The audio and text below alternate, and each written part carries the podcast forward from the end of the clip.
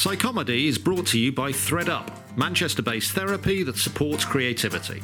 I'm Rafaela Nunes, the founder of ThreadUp and the counselor supporting the creative community. Comedians and creatives in general can experience anxiety, depression, low moods, and this in turn can affect their creativity. One to one counseling can facilitate a safe space for creatives to explore any difficulties, to gain self awareness, to develop strategies that work, and ultimately to create choices that are aligned with the natural creative flow.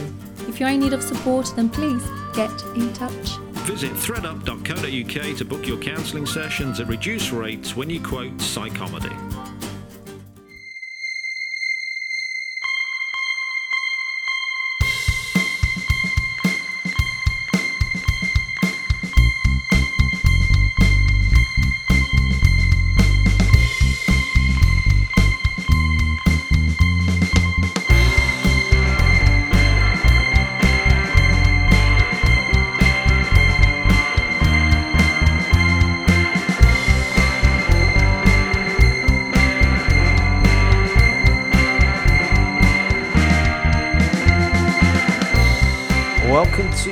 To Comedy, I'm Nathan Cassidy, stand-up comedian and Bachelor of Science in Psychology, a degree I definitely remember every single word of.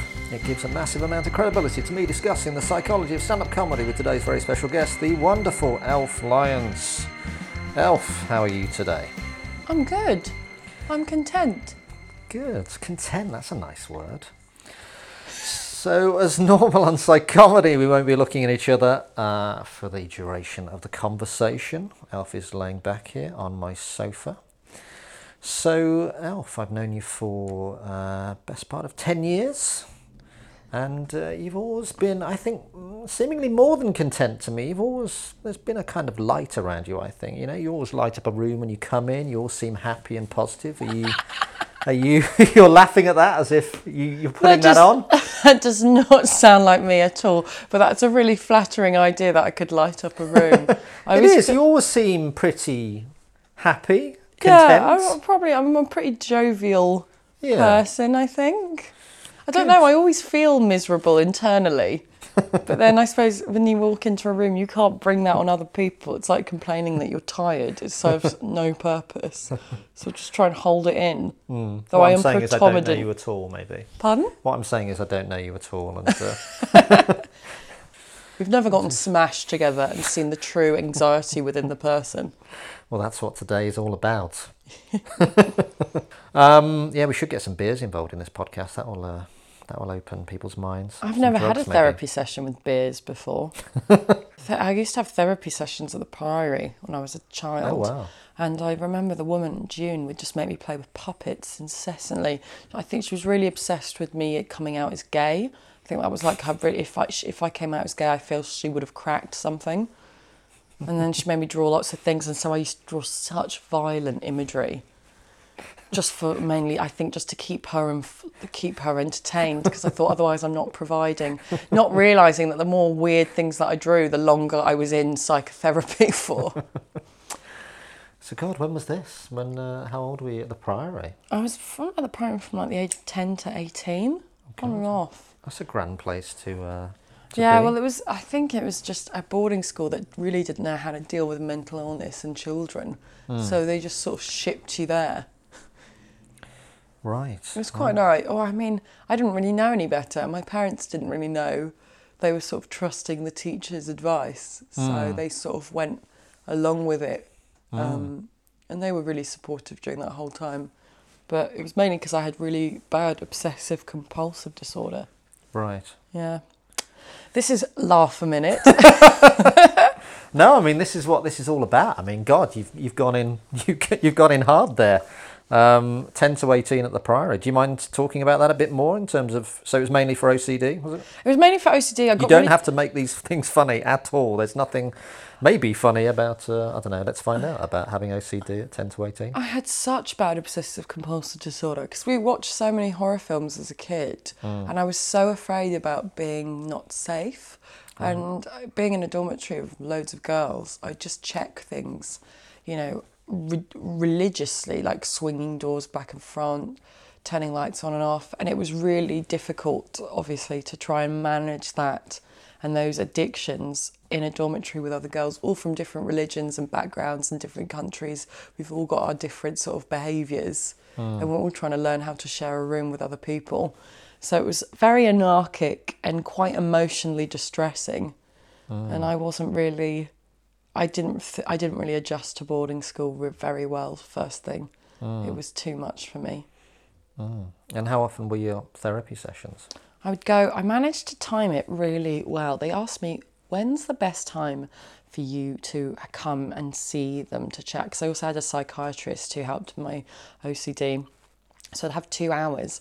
And I realised that if I really put the case forward that I couldn't miss certain subjects, I could get it to be during double Latin on a Friday, which meant that every single Friday I'd miss double Latin. So this is a long time to be at the Priory. I mean, did that did that help you out? Uh, are you are you still in therapy now? Are you I okay? see a therapist now. I was Yeah. really against therapy when I went to university. Hmm. It's funny, isn't it? Because I sort of, I was so, I'd been on medication for such a long period of my teenage existence and also in Hmm. a very bizarre place to grow up and become a woman that by the time I went to uni, I refused my education. I never went to the doctors. I didn't mm. talk to anyone about mental illness. I was just, I was really anti therapy because I'd been sort of indoctrinated to it at such a young age. Mm. Not saying it was a bad thing, but sometimes it's like if you're made to experience something so intensely. Mm. And then it's only now in sort of my mid 20s being slightly calmer. I think I'm a far more mellow human. Mm. And also, everyone's attitude towards mental health has changed so much now. Everyone I know seems to have a therapist Yeah. or recommend a therapist. There's no, you know, it's not. It's no longer something that you whisper about behind closed doors. Mm. So I'm, yeah. I, I, I have. I didn't know any different. That's the weird thing about boarding school, about being away for that long. I don't know any different. Yeah. So it's hard sometimes to uh, um, convey what it was like because I don't really have a comparison point. Let's go on to stand up comedy. So, for those that don't know your work, there's the, uh, for me, there's the very funny club comic Elf Lyons, and then there's the more experimental, theatrical, boundary pushing Elf Lyons. Would that be a fair summary of your career? I, I suppose so. I think that sounds fair and legitimate. I mean, I can do a club gig. I don't do a huge amount of them, but I can do them and I can smash them in the dick if need be. um, at the same time, I also like, I think my main interest has always been doing in spectacles, like one hour shows and collaborating and Yeah. Are you generally in a happier space mentally doing doing that rather than the club gigs? I, it really depends on the people that you're doing it with and the environment. Yeah. Because sometimes if you're backstage, I did a few club gigs in Guilf in not Guildford, um, at the Gilded Balloon in Edinburgh, and the team, the guys who were doing the show, and it was Ed Hedges as well, who's just an absolute babe. It was so lovely to be a part of a gang for those few days, or going, going and doing gigs with sort of Tom Deacon or Dane Baptiste. There are some really lovely people in the industry who I have the best time with. Yeah. And that's nicer than, you know, touring constantly on your own, which is what I have been doing recently. Yeah. But it depends on the work and it depends on how well fed I've been and how much sleep I've had. Because if I've not eaten and I've not slept, I turn into a dick. okay. We're going to dive straight into a clip of your stand up because I think it illuminates your, uh, for me, your sunny style and, and other aspects of you. Let's have a listen into this clip. It's the first section of the gig, the first 40 or 50 seconds of a gig from this year. Let's have a listen in. Oh, hello. Uh, I'm just going to take my shoes off because I feel a bit more comfortable. Hello. Hello, cheeky. Every time you think I'm funny, can you ring the bell? Fantastic. You are now entirely in charge of my mental well being. There we go. Oh, oh, I'm everyone you've ever met on a night bus. Um, oh, God, it's just. Oh, oh, I've got to stop doing that. Oh, it feels good, but do it when I get home. Anyway. Um, what the Times called an ordeal. Um, I've also been- So, at the corner of my eye, I'm not looking at you, but were you putting your fingers in your ears? there? yes, I was. Okay, I'm so sorry. No, it's all right. I just cannot listen to myself back. I'm back. sorry. No, it's all right. I, I mean, I need to learn, but I, I cannot watch footage of myself back. Mm. But it was I a great gig, so it's. It uh, did work. and there no, was- I had a lovely gig, but when you, I, I know my agent asked me to watch it back, and I just watch it going, how can that be considered a good gig? Because you're so, it's so different to you when you're at pleasure on stage. Like Yeah. the person you are internally to the person you are viewed externally is so contrasting. So there was a lot in that first 40, 50 seconds. And of course, you're just uh, trying to be funny, but there's also, um, there was shoes off to be comfortable. There was every time I'm funny, ring a bell. There was you're in charge of my mental well-being. You're, um, I'm everyone you've ever met on a night bus. There was a lot in that first 20 seconds of that gig. Also, Um, I'm hitting myself in the vagina at the same time, which you can't get when you're listening to it. But that's what I'm doing the whole time. I'm sort of doing a monotonous wanking gesture, which I find really calming. Yeah. Um, I mean, you say uh, to the audience member with the bell, you're in charge of my mental well-being. How is your mental well-being? You know, just before gigs and in those first 50 seconds of gigs. do you? Um, I get I get a temperature, and I think I'm too sick to do the gig. I get it every time, and I'm like, I'm too sick. I'm Mm. I've heard have you say this that you you want to cancel the gig just Yeah. before. Is that is that in most gigs? Is that No, well, last night I did a gig in York, and it was interesting because normally for the show that I've been doing, Love Songs, hmm. I dance on the stage as the audience come in because I find it a really good way of seeing what the audience are like because I smile at them, and if they smile back, I know we're in for a good ride. Hmm. But last night, just because of how early we opened doors and everything, I was in a dressing room, so I didn't really get to see the audience, and um, and it was bizarre because I really didn't feel any nerves or anxiety or anything at all. And I don't mean that in a good way. I mean it in quite a frightening way because I felt so not calm, but sort of not somber either. That sort of weird neutral, you know, it's like a greyness. Yeah? And then uh, in the final 30 seconds before I knew I was about to come on, suddenly I sort of turbocharged. But it was, um, if you're not nervous before the gig, I think that's a really worrying sign. Because it, I think it means your attitude or your care has changed. Or that you perhaps need to have a break from gigging for a bit. Yeah. So does that really worry you when that somber feeling comes over you? Sometimes, but luckily, I, I I think I'm very lucky in that one, I, don't gig a huge amount. Like, I do gig a lot. I work seven days a week. I oh. gig at least three or four nights, but I, don't, I rarely do the weekends. Yeah. I tend to do the more alternative scene, yeah. which allows me to be more experimental and more free flowing, and I do a lot of improv. Mm. And also, I've got other things that define me as because I try and remember the moment my gig finishes, I'm not a comedian anymore. I'm a woman who's finished her work. So I don't define myself as a comedian. Like, predominantly, I'm a comedian. Sometimes I'm also a writer, I'm a teacher, I'm Yeah. also a woman. you know, I try and make sure I've got a balance. So for the last few months, when I felt a bit, oh, I'm not really in the mood to do comedy, you know, I know it's a transient feeling, but also I've got other things that I can put all my energy and resources into. And that's sort of what I'm aiming for for next year, doing more Yeah. collaborative work. Yeah, well, that's good. Um, because do you find it um, sometimes overpowering the nerves, the anxiety that you get? You know, I've heard you in other interviews saying that your mind is not built, or one's mind is not built to do this job and stand in front of people and ask for judgment. Is that um, Oh, definitely. I think you've got to be a bit sadistic inherently to do this job. And also the desire to not. I sometimes wonder if it's that weird psychological self harm thing of going, I don't deserve stability. I want to constantly put myself through high levels of anxiety every single day.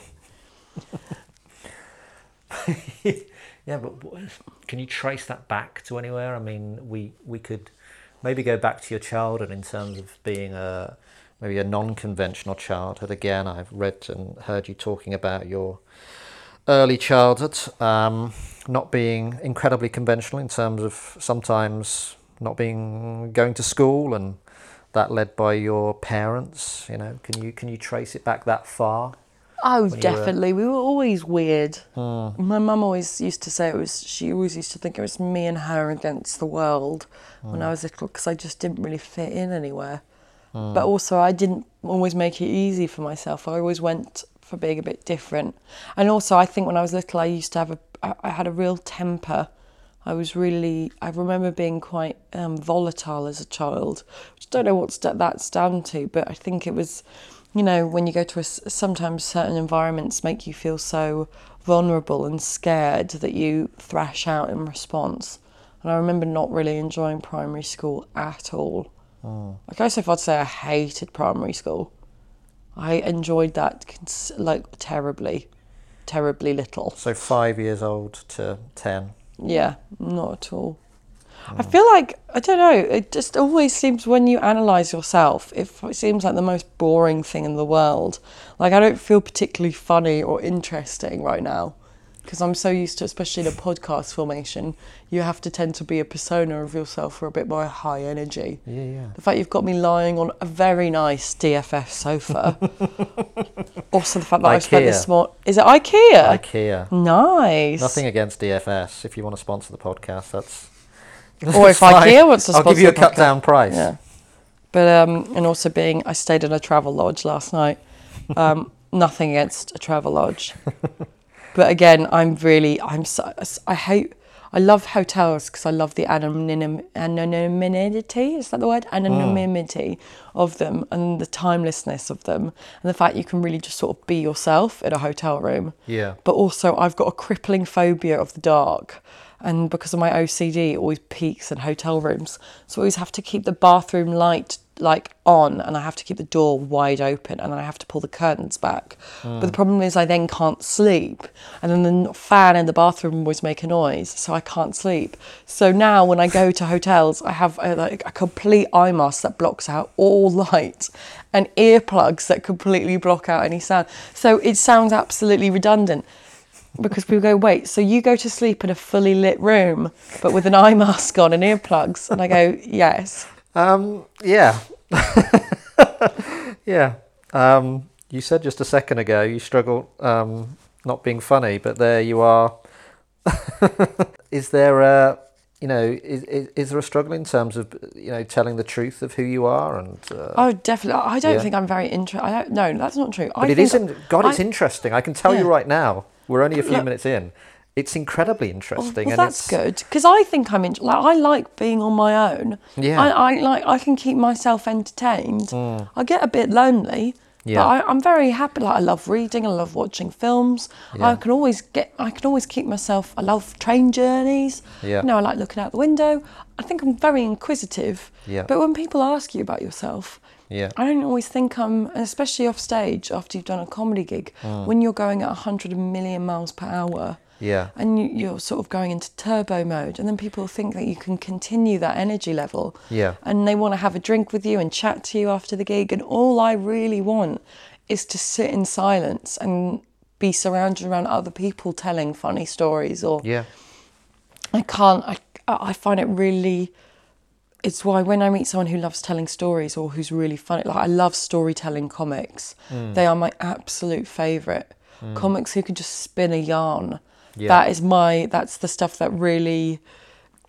Even when you think about what type of comedy you like, because I don't really watch a lot of clown, the stuff that I do. Yeah. It's storytelling that really uh, blows me away and seduces me, yeah. and that's what I always sort of crave. Yeah, I think we get lost sometimes surrounding ourselves with comics that it's normal to constantly be funny, and actually, the people, a lot of the people listening to this, the the normal is the complete opposite. It's interesting stories like what you're telling. It's you know, it's um, if we can just go back to infant school and just before for a sec, is there anything about your first year or two that you've learned from your parents that puts sheds any light on the kind of person that you became because as probably everyone knows those first six months year of your life does shape you a lot is there anything that happened in those times What, when I was about? born? yeah well in the first year of your life did you ever ask your mom in terms of Oh, apparently I loved watching Home and Away.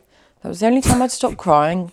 Um, That's and what I, I was looking for. And apparently, I just um, there's a really funny video actually that I really love of my granddad Squeak. So they've made me they've made like a little creche out of all the puffs in their house. Oh. So they've got four puffs all back to back, and I'm sort of in the middle of the puffs, and to keep me safe. So I'm like, you know, apparently I was always a very busy child. I was always constantly, you know. I was, you know, I was working as a CEO of my own sandpit from a very young age, and I just keep on climbing out of the creche of the little thing and touching the television.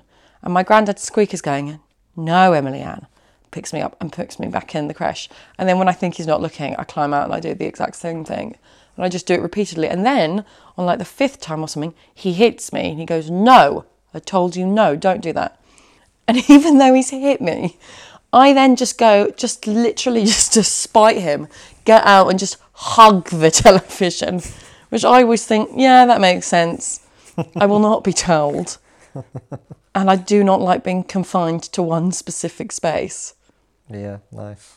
I also walked, I did my first steps on my first birthday, which I think is incredibly organised of me. I don't know. I don't think I, I knew I was a very cute baby. I was also a very ill baby. I was always ill, but I was so adorable. Right. Other than that, pretty much normal. Oh, and also, um, what else? Um, if it, oh, I still remember I got cast as the. I was a very emotional child, hmm. and I remember being cast as the Bible in the, and the te- the teachers. So it was it was set on Christmas Eve in the toy shop, and all the dolls are really upset that they've not been sold yet, and then they're all worried about what will happen on Boxing Day because if they're not sold in time for Christmas, they'll go on the Boxing Day sale. The narrative arc, I, I, do, I will admit, doesn't make the best sense. But what happens is suddenly they go, "What's this book on the shelf?" And it's me, the Bible, and I say the most important role of Christmas is the role, role of God at the birth of Jesus Christ, our Lord, our Saviour. And I, every rehearsal, would get so overwhelmed by the emotion of the play, I would cry. And the teacher would be like, Emily Ann, why are you crying? And I would just pretend that it was because the straps of my costume were hurting. But the truth was, I just found it really poignant. And it really affected me. It's affecting me right now. Such a weird play. Be the Bible. Yeah, I was the Bible, second. which actually was the lead part. So there we go. I think you're probably the only person in history to have ever played the Bible. It was a really well made costume, actually. like Mrs. see Quinn did a really solid see job. that. Because it was like a proper book, and I stood in like the binder. So the pages opened up around me. Wow, that's Like, I mean, it's probably not that impressive in comparison to Warhorse, but when you think that, you know, she's in the middle of, you know, doing all the nativity plays for all the different years, and they still managed to pull off a Bible. I mean, good on her. right. So, after school, after university, you started comedy in 2008. Mm-hmm. Um, how did your parents feel about that move? My parents have always been really supportive over what I do. Yeah. But the key was that they were always like, if you're going to do it, you do it well. Yeah. So my dad came to my first ever comedy gig and gave me some really hard feedback because he was basically like, "You're not very funny." And in hindsight, I was like, "Fuck you, dad. I'm 17 and I've never done comedy before." That Also, make you you brought all your the work colleagues. Oh, really? God. Yeah. How did that Um, they're really the? Mm. hard. They're really intense parents. They're loving and they're so supportive. But Yeah. like we go hard. We work. We play hard. Work harder is pretty much the ca- catchphrase. That or failure is not an option, um, which was from the Apollo mission. You know, is it Apollo thirteen when they get? Yeah, yeah. So Apollo thirteen, the phrase was failure is not an option. We will get these boys home. And my dad always used to bring us up on that phrase. So for everything, failure is not an option. Right. I Bring you mean- up on that phrase? What, say it regularly? Yeah. I mean, we've got it on coasters. We've got it on like. Why is that funny? It's not funny at all. We've got it like there's a big sign on the wall. Yeah, on Um, the wall. Right it Tea most. towels? No, we don't have any tea towels actually. Um, Yeah. So, yeah, okay. wet hands is an option. Like but, we are uh, a pretty academic family. I mean, my dad the other day Can we, not, met, can we not move on from failures? not an option just yet. On coasters? yeah, well obviously. Okay. Well, they sell them at the London at the Washington Science Museum on coasters. So my dad bought us all hats and said failure is not an option. We've got hoodies that say failure. Actually, I'm really upset because my hat, which says failure is not an option, has gone missing, and I'm genuinely devastated because it was That my sounds like a failure, yeah. Oh, devastated. which proves it's an option. You know. Um, do you do you believe this? Failure is not an option. Well, it depends how you classify failure. Because I, Well, even though I've failure? Mucked up lots of things, hmm. I think failure is when you give up, and Right. failure is when you not you don't do your hundred percent best to. It doesn't mean you have to get hundred percent in the test. It doesn't mean that you Yeah. you know sixty percent isn't a failure, whatever it is, unless it's. But but did your dad clarify this when he, he brought the coasters home? Did he say this is what failure means, or No, but I mean, I was always just. I think because I wasn't the traditional. Like Lulu and Jared, my brother and sister, are both academic. Hmm. I am. I know I'm clever, but I'm clever. I was really dyslexic, really hmm. dyspraxic, really socially anxious, hmm. and my parents had a lot of issues with trying to get me to fit in. So you know, failure was not an option. Was sort of encouraged in. You like painting, great. You like doing drama, so they did everything in their power to make sure I had as much confidence as I could mm. for a really tall ginger girl that always had nits. Mm. And also, I used to, I used to always, I got really into masturbating on furniture when I was a child, at a really young age. I used to like start, I used to rub my genitals against the sofa, and so my, and I think doing that in public used to obviously really throw people. and then my nanny squeak really helped because she had a bowl of glass fruit. She said, and I always used to do it, especially when Helen Mirren was on during Silent Witness when I was a kid. And so every time I went to like, so every time I was like, she went, look, every time rather than rubbing yourself against the sofa, here's a pear, and it was one of the glass pears, and she's, this is your happy pear. And every time you want to rub your bits, you can use the happy pear. And so I'd go, okay, thank you, Nanny Squeak. And then we'd be watching a film, and then I'd go, Nanny, can I have my happy pear, please? And she'd give me my happy pear, and we'd just all watch a film, and I'd just rub myself with it until I felt happy. She'd go, do you like that? And I'd go, yeah, it makes me feel very happy. And she's still got it. she's still got the glass fruit. Oh my god, So I mean, my parents are quite open-minded, but still, you know, work hard. They're both working class parents who do, you know, from my dad's also from an immigrant background, so they're both like, you got to hold your own, yeah, do your best. yeah. Okay, I think I'm going to stop asking questions and let you talk. I think just for the next thirty minutes. Oh, sorry. No, it's great. Am I talking too much? No, absolutely not. oh God, right. Um, Is this is this relatable? it is relatable. Would you like a pair? Oh Um, no, I'm okay, thank you. okay. Um, right. So failure is not an option. Um, obviously interesting because you're going into comedy then when failure, of course, is an option. Um, And um, you trained with uh, Philippe Gaulier. We talked about this with Alexis Dubus, who did the course as well. You oh yeah, he did the summer course. Yeah. So you did the course for two years, was it? With Yeah, I did the two-year Yeah. course. The proper course. The proper one. Oh, when these people say, I studied with Gaulier, and you're like, what did you do? And they're like, we did a week. And I'm like, whatever. Yeah. You do become a little bit, once you've experienced the trauma in full. Yeah. Traumatic. Oh, definitely, but Yeah. one of the best experiences of my life. And uh, those days were just some of the most beautiful and wonderful times of my life. And I'm so lucky that I've met the people I did when I was there. Like I, it's, I think one of the happiest, genuinely the happiest times I've ever been alive was at that school. Great. Why? just the joy of it. It was a small community. Everyone was so vibrant. Everyone had it was slightly bizarre, you know, because to go to that school, you had to have really, you know, it's not it's not a traditional conventional drama school. Everybody was a different shape, size, background, language. It was a real melting pot of diversity, I would say, in terms of the the theatre and comedy scene, ah. and you experience so much vulnerability with each other. Yeah. It's weird because in our year there were 30 of us, and it, you know it fluctuates when it's clown, the module clown, which is two weeks. It gets a lot bigger because lots of people come just to do that, which is weird because it's definitely by no stretch the best module. On that course, you the clowning course, we you learn to fail. I guess that's mm-hmm. part of it. And talking about you know failure is not an option, and you you said there that failure is give, giving up.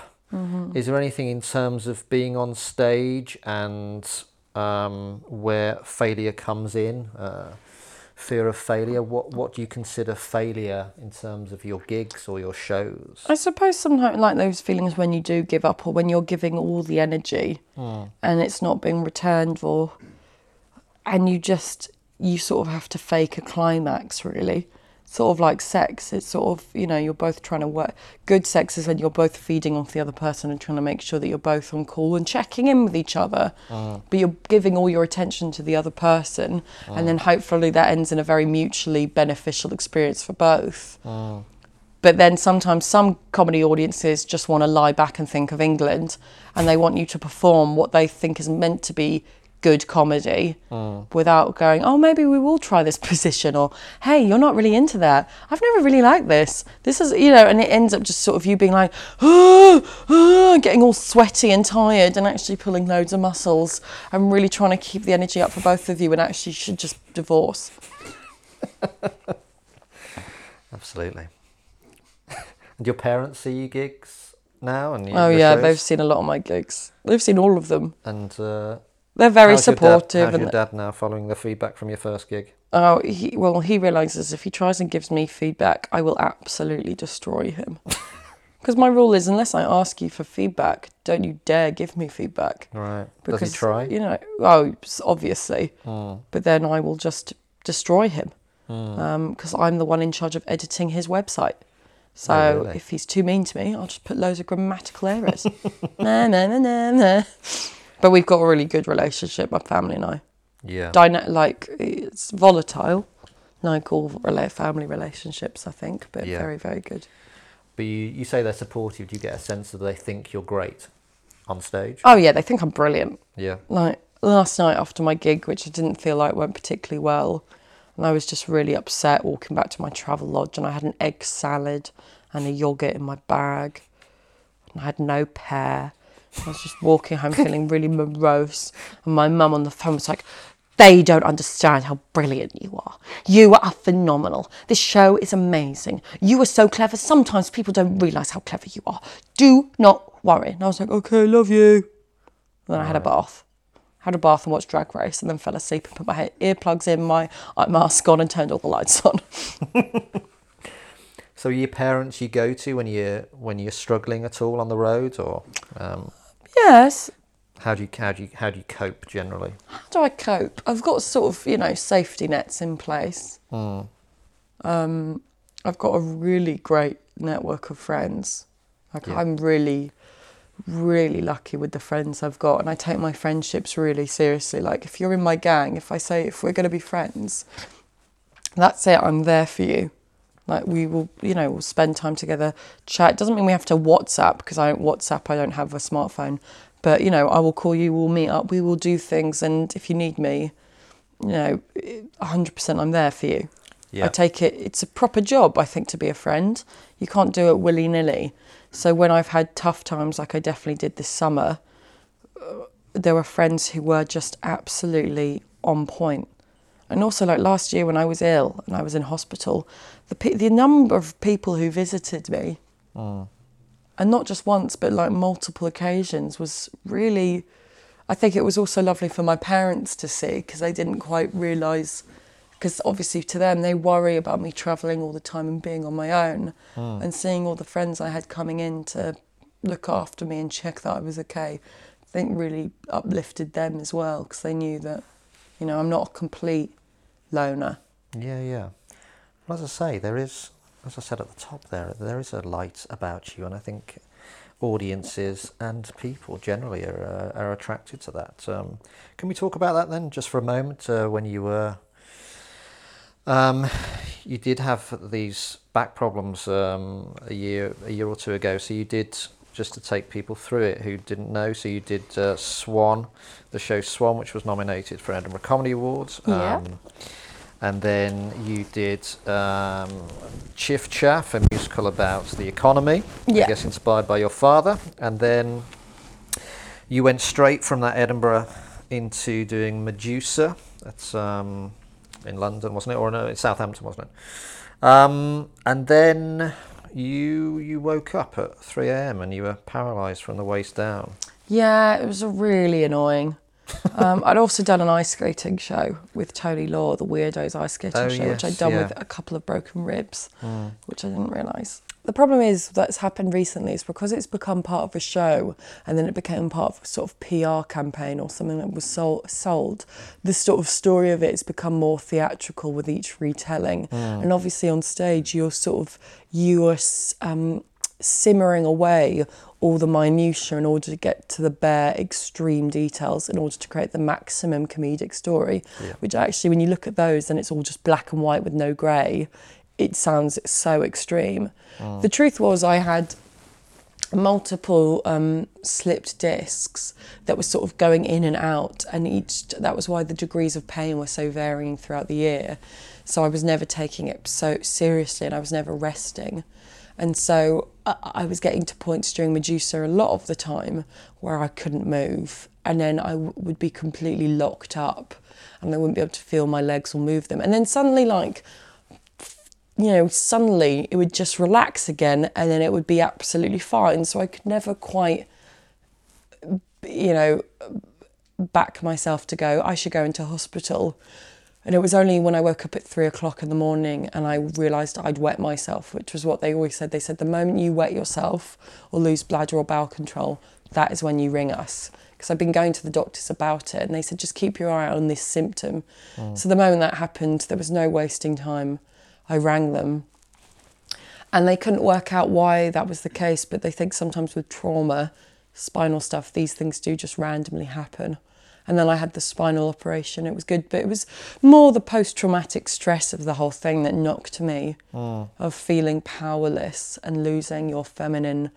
You know when people talk about being emasculated i just felt totally effeminated. Hmm. And then i also started drinking again quite considerably after the recovery hmm. which wasn't the best. So it was a tough time. But then mm. also, it was a time that I managed to make work for me in that I used it to become creative again. Because I then created love songs to Yeah. guinea pigs out of nothing. And those three shows I did at Vault Festival in Feb, loads of my friends came to see it and they said it was the best show I'd ever done. And they'd seen all my work because it was just so raw. Yeah, yeah. I wonder how the energy of the show has changed now because it was the last show last night and it didn't feel it felt really flat and I wonder if that was also the audience just you know you can't blame an audience and you can't blame anyone but I just feel like all the conditions didn't seem conducive to that show. And I wonder how different it was and we're, and I'm quite relieved to put it to bed now because I don't really want to I don't really feel the need to keep on talking about that period of my life anymore Hmm. because it sort of happened and now I'm like well also other people have gone through considerably worse. Hmm. You can't keep on monetizing a trauma. And I'm quite anti commodifying one hmm. because that wasn't what I was doing at the beginning and it's definitely not what I've been thinking I've been doing.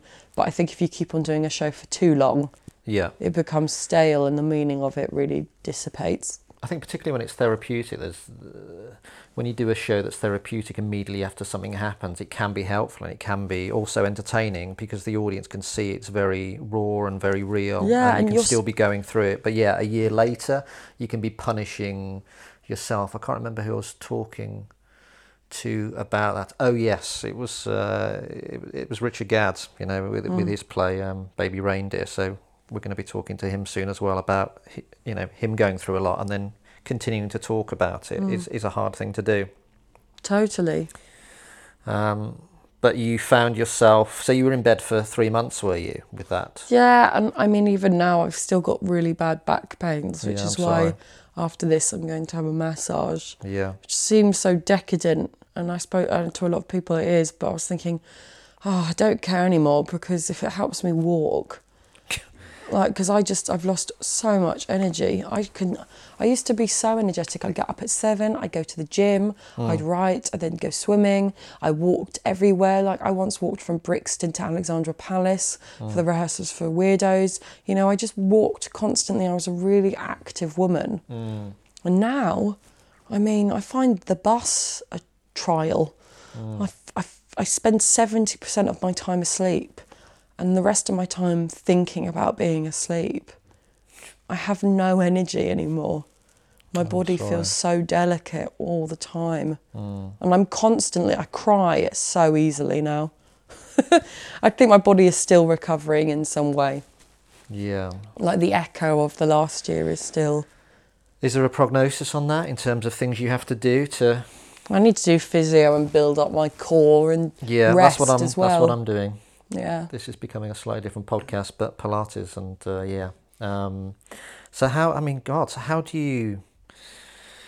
Um, are you thinking in these moments where you think, "Oh, I just want to sleep"? Are you also thinking creatively? Because you've been incredibly creative over the last, you know, year. You're doing this show, and you you say you're working a lot in the week. How do you get that energy? Is it just burning inside of you to keep churning these sh- shows out? You know. I just can't. I can't stop. That sounds really wanky. yeah, yeah, But I get really depressed if I can't make theatre or work, or Yeah, if I can't write. Yeah. I have to be creating in some way. Me and Helen Duff, we're making a show at the moment about Yes, the surrealist Leonora Carrington. And for us, it's very much now becoming a show about what it means to make work and what it means our relationship to our art. I'm doing that, and then I'm making a horror show called Gorgon in Yeah. February. I can't say February. I've never been able to say February. Um, I think that's your biggest issue. uh, yeah, so I always say Feb. But anyway, so I'm doing it in February at um, the uh, Vault Festival, and I'm absolutely terrified because it's a horror show. It's not a comedy show. So it's a real curveball to my previous work. Yeah. So I'm doing that, and then also trying to prep for Edinburgh potentially, and then also trying to write things and be financially stable because I just want to get enough money to have my own house so I can then get drunk one night and get someone to impregnate me so I can just have my own baby and then bring them on stage with me and reenact The Lion King. That's all I want. I think that's everyone's plan. Yeah. Um, Is that too much to ask? God no. Is it your your mental well-being defined by needing to do comedy? Because you say a lot of the time you just want to sleep, but it is comedy and creativity and theatre that keeps you going to a certain extent. Yeah. Yeah. But do you recognise that's a dangerous place to be? Oh you're- yes, it's terrifying, and I don't Yeah. like it. Which is currently why I'm getting a PhD application together, because that's my new goal. I really want to get a PhD, Hmm. like in something specific. I don't just want to do a PhD, but I have like a, a research topic I want to do. Yeah. But I want to build up more because I just like being with people. Like I love being with young people, Yeah. teenagers. I love teaching workshops Yeah. communicating that's it i Yeah. think that's inherently it being able to communicate Yeah. is what i'm addicted to is not addicted that sounds unhealthy but I, yeah. I don't know i just love being with people Yeah. but then i love being on my own it's a conundrum It is. It is. But I mean, just a. It is a dangerous place. Um, for your for your mental well-being, if you if you're putting, you know, your happiness and keeping going in terms of comedy. So if you can do other things, I'm Oh, sure definitely. you recognise that that's a you know much uh, healthier place to be. It is hard though, isn't it? When Well, it's why I spend money on nice. Like last week, I mean, I I'm a, I struggle for money quite a lot, like because you're working different ways and trying to keep these projects also going and trying to make sure you stay relevant and you're making work that's relevant to now. But the last few weeks, I try and put a little bit of emergency money aside so I can treat myself and take myself to things that I like just for me. Like I take myself on dates. To I took myself to the opera. oh nice.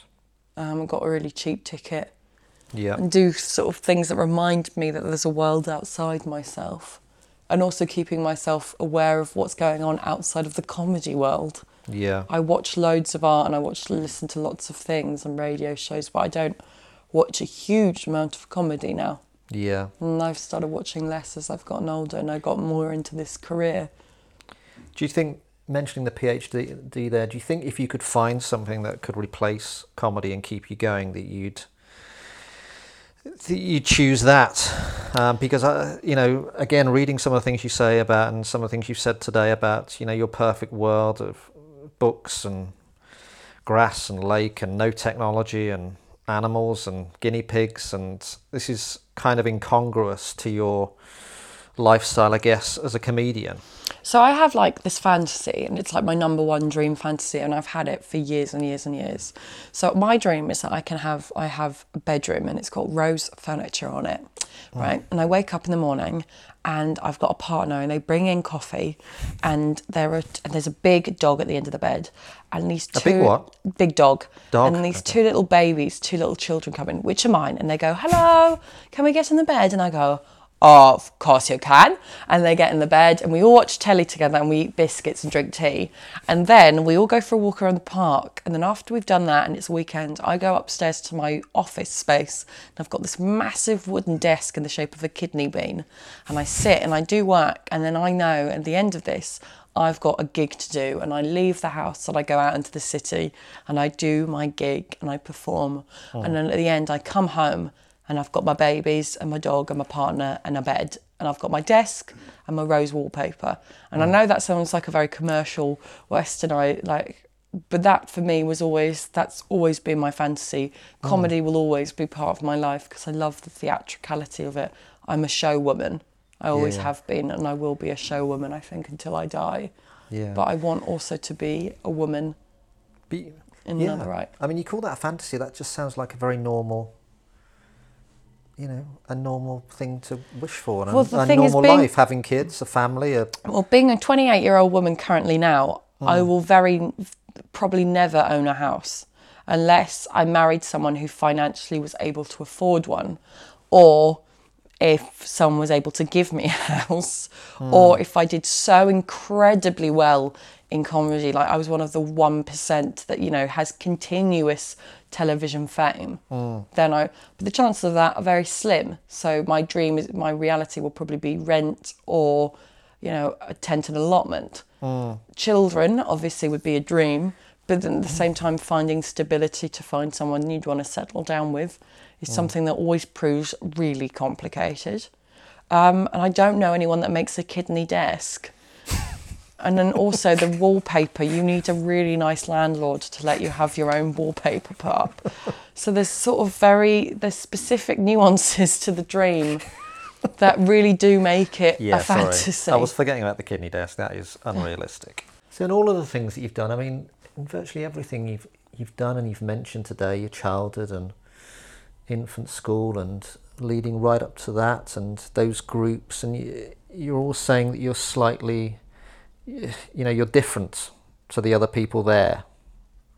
Um, but at the same time, there's a there's a you know you're talking about wanting that two kids and that kidney shaped desk and um, do you feel like there's anything that they're linked in terms of you've you know you spent a lot of your life being the slightly different one and being Well, I've never thought I was that different. It's just everybody tells me I've been different. I think I'm the most normal person I know. yeah But then other people just think I'm weird, and I don't understand. Like I think things that other people do are weird. Like yeah I don't know. I find life very complicated, and people are very confusing. And oh, I don't know. Oh, I don't know, Nathan. I just want I just put one foot in front of the other and just make sure I've eaten some food. well there we go that's a good life mantra maybe better than failure is not an option um, I wonder what my coasters say I don't think they say anything I think I think they're just pictures of London and colours You've got such a nice house. Thank I you. just come come and and move in let me show you my kidney desk I, upstairs oh my goodness, don't you'll make me cry. I'm so hormonal all the time. hide the glass fruit.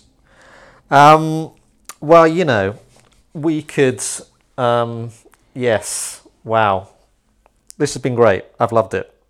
Oh, I that's hope you've nice. enjo- I hope you've enjoyed it. You, you've you've gone through a lot of different physical positions in the last hour, and um, yes. Yes, your success, uh, which I'm sure will continue, unbounded, and buy you that big house and that kidney desk. Um, you know, I think I just think you're great, and uh, what you do, particularly in comedy, is great, pushing the boundaries, and um, it's what we need in this industry and indeed the world. Thank you so much, Elf. I've loved that. Thanks for having me. Thank you very much. So that is our show for today. But join us again next time for more Psychomedy on Apple Podcasts, Spotify UK, or wherever you get your podcasts. If you liked it, please give us a five star review. It helps other people to find us, and only psychopaths leave three star reviews. Psychomedy was written and presented by me, Nathan Cassidy, BSc in Psychology, and produced and edited by Mike Hanson, BA English for Pod People Productions. Theme music by Mike as well. So that's Psychomedy. Please subscribe, rate, and listen back on all the great episodes so far. They're listed and there's video clips, etc. at psychomedy.co.uk. Follow us on social media at podpeopleuk, at psychomedypod, at Nathan Cassidy, and at elf underscore lions. Lots of love. Thank you again, Elf. Thank you so much. See you again next week. Cheers.